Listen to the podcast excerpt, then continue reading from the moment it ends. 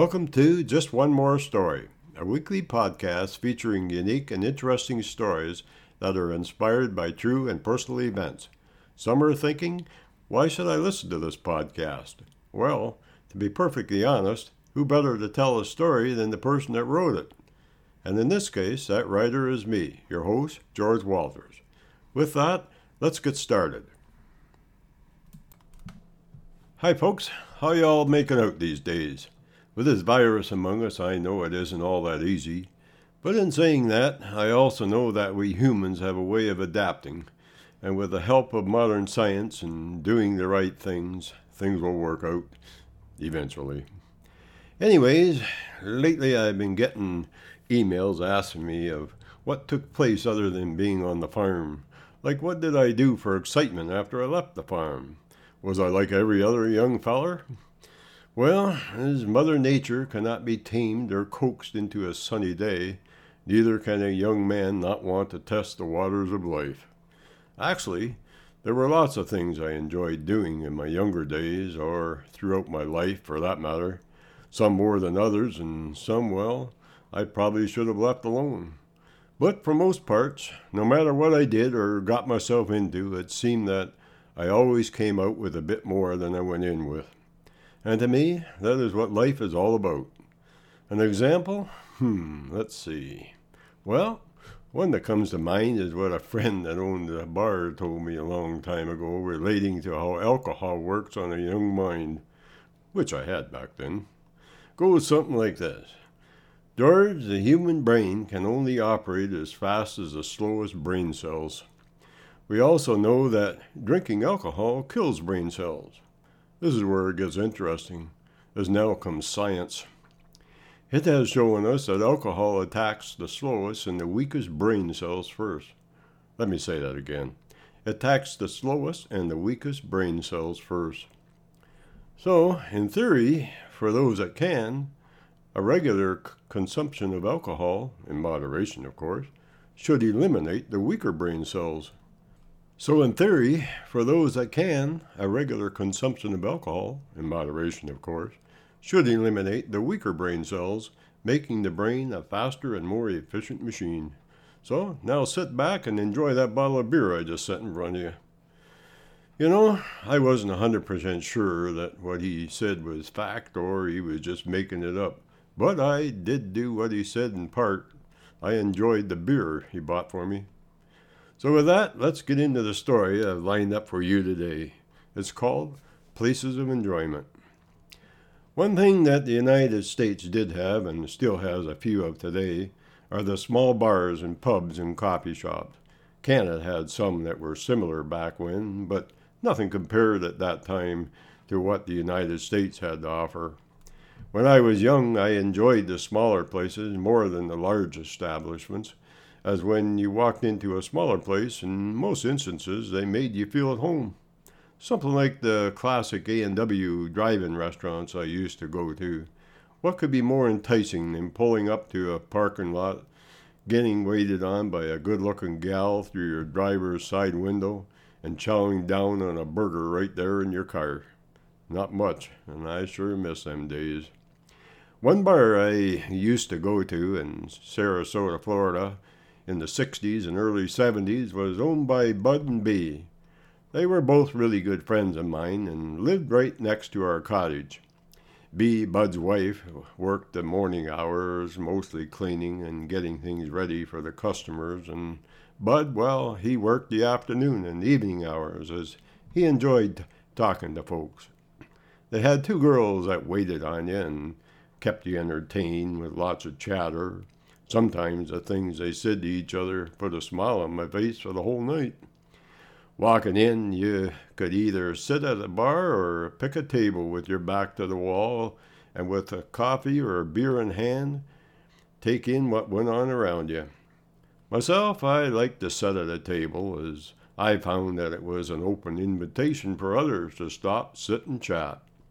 Sitting and watching folks or listening to music to me at that time was a great way to relax, which allowed me to enjoy things other than the normal day occurrences.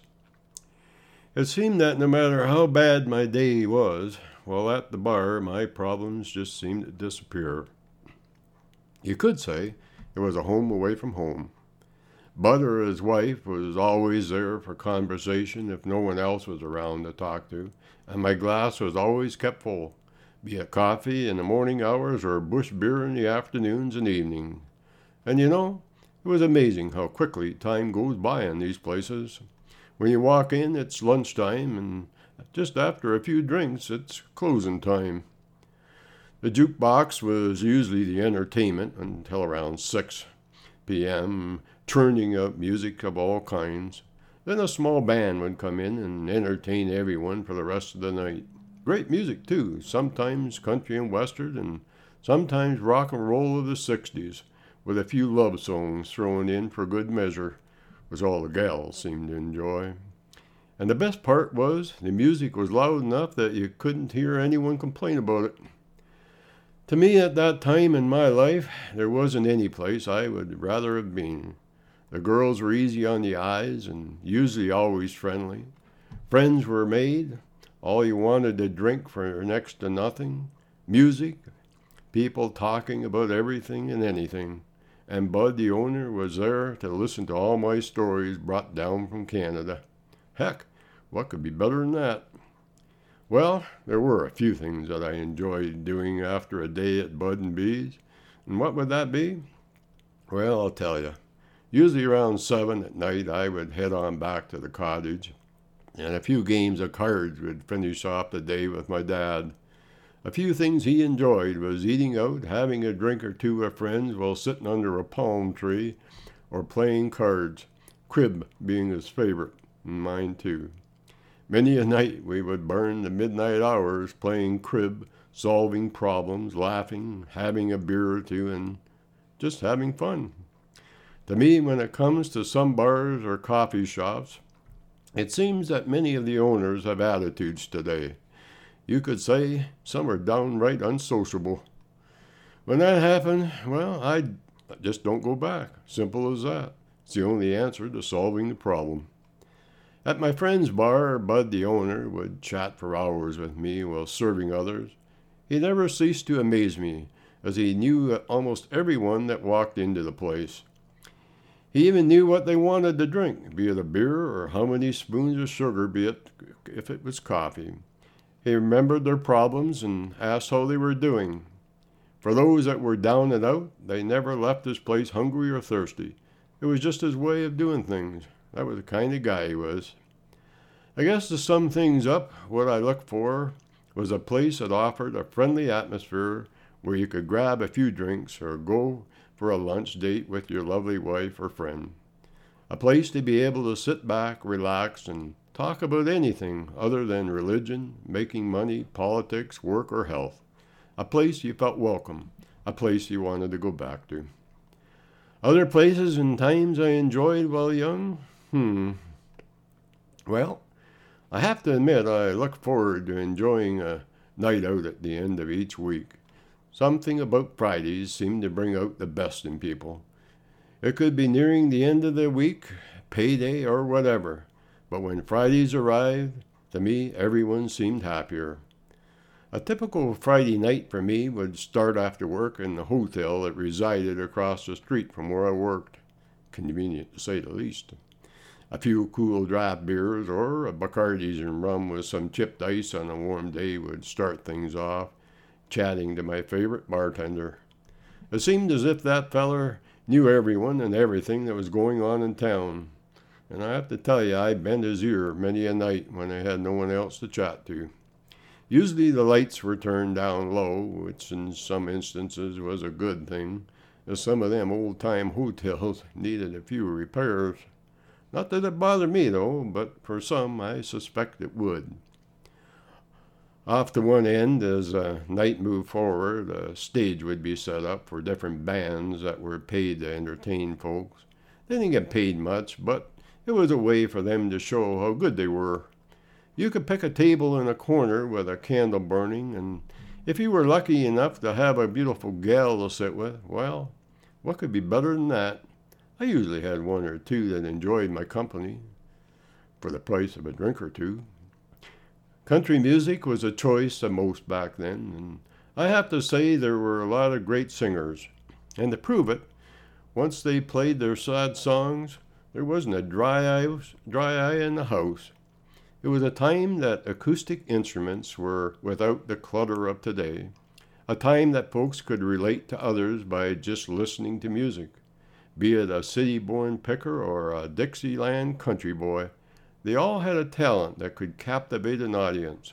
Some even went on to be famous.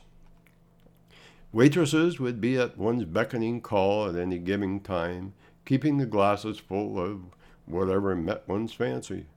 Myself, I could nurse a drink for an hour if need be, as money wasn't too plentiful. But just about the time I felt I should leave, a friend would drop by my table and a few drinks would be bought.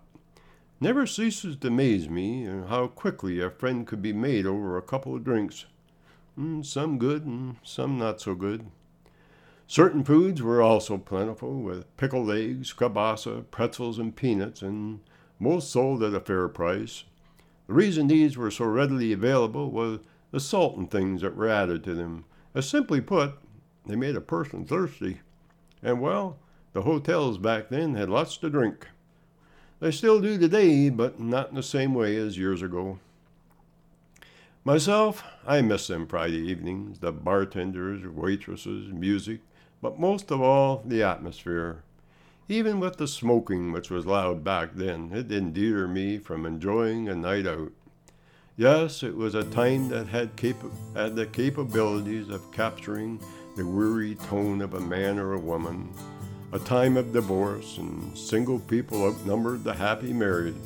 You could say it was a time when fantasy pointed us to reality.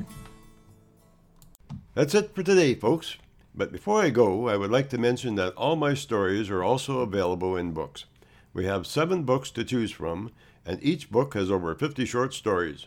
The titles of the books are One More Story, Moments in Time, Paths We Choose, Times Changin', Keep Turning Pages, Join Me in the Garden, and Nature's Gateway to Health. All of our books are available on Amazon.ca or Amazon.com in ebooks or paperback. If you would like more information regarding my books or podcasts, you can email me at any time at stories at keepingnotes.com. I'll say that one more time stories at keepingnotes.com. I'll get back to you. You can also listen to my podcasts on Google Play Music, TuneIn, Stitcher, Radio Public, Pocket Cast, Castbox, The Walters Post, and Google Home. Just say, Hey Google, play just one more story by George Walters. And if you enjoy my podcasts, share them with others or tell a friend. In doing so, it will help me make more podcasts for all to enjoy. And finally, I would like to thank you all for listening. And don't forget to tune in every Friday for a new episode of Just One More Story by George Walters.